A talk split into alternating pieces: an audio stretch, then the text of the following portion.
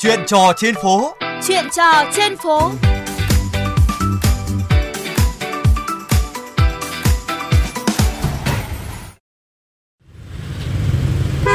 Thưa quý vị, từ ngày 21 tháng 10 năm 2023, phố Đội Cấn, quận Ba Đình, Hà Nội được thí điểm tổ chức lại giao thông.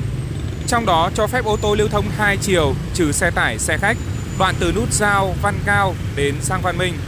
Sau hơn nửa tháng thí điểm, tình hình giao thông thay đổi như thế nào?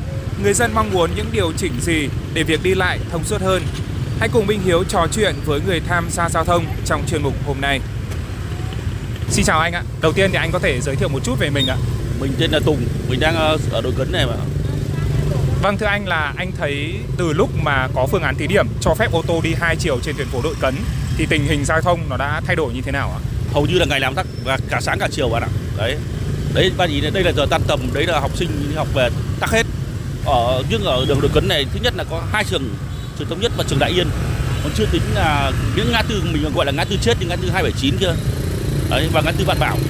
Một chiều đã tắc rồi đi tính hai chiều.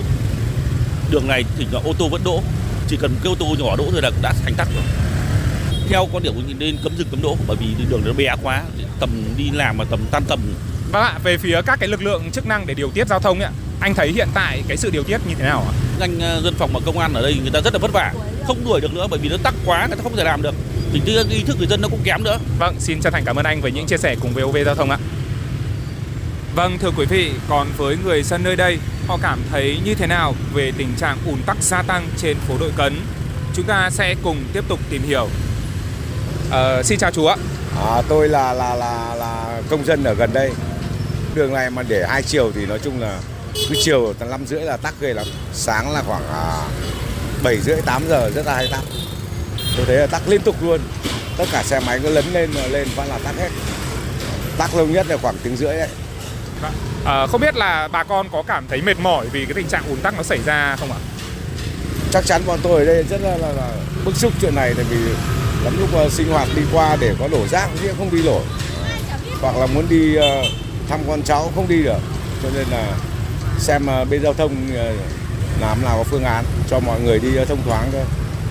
Ờ, dạ vâng, theo chú thì sẽ cần một cái phương án nào để có thể giảm thiểu tình trạng ùn tắc ạ? Giải pháp những khi phải là quay lại về ừ, như trước ấy, tức là đi một chiều thôi.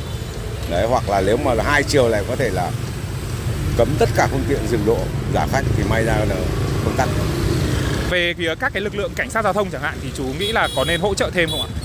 Ờ, theo tôi thì cũng lên hỗ trợ ở đây người dân thì người ta chấp hành ờ, giao thông là là là là, là chủ yếu Đấy, còn công an phường thế thấy thấy mới gặp là lực lượng của bên phường là hầu như là người ta làm ngơ không chấp hành vậy Vâng, cảm ơn chú ạ.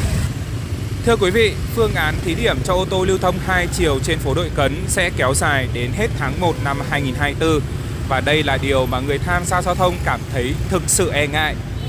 Trực tiếp di chuyển trên đoạn đường ùn tắc trong giờ cao điểm, chúng tôi mất tới 20 phút đi xe máy, dê chân từng chút một cho quãng đường chỉ 700 m từ ngã ba sang Văn Minh đến ngã tư ngõ 279 phố Đội Cấn.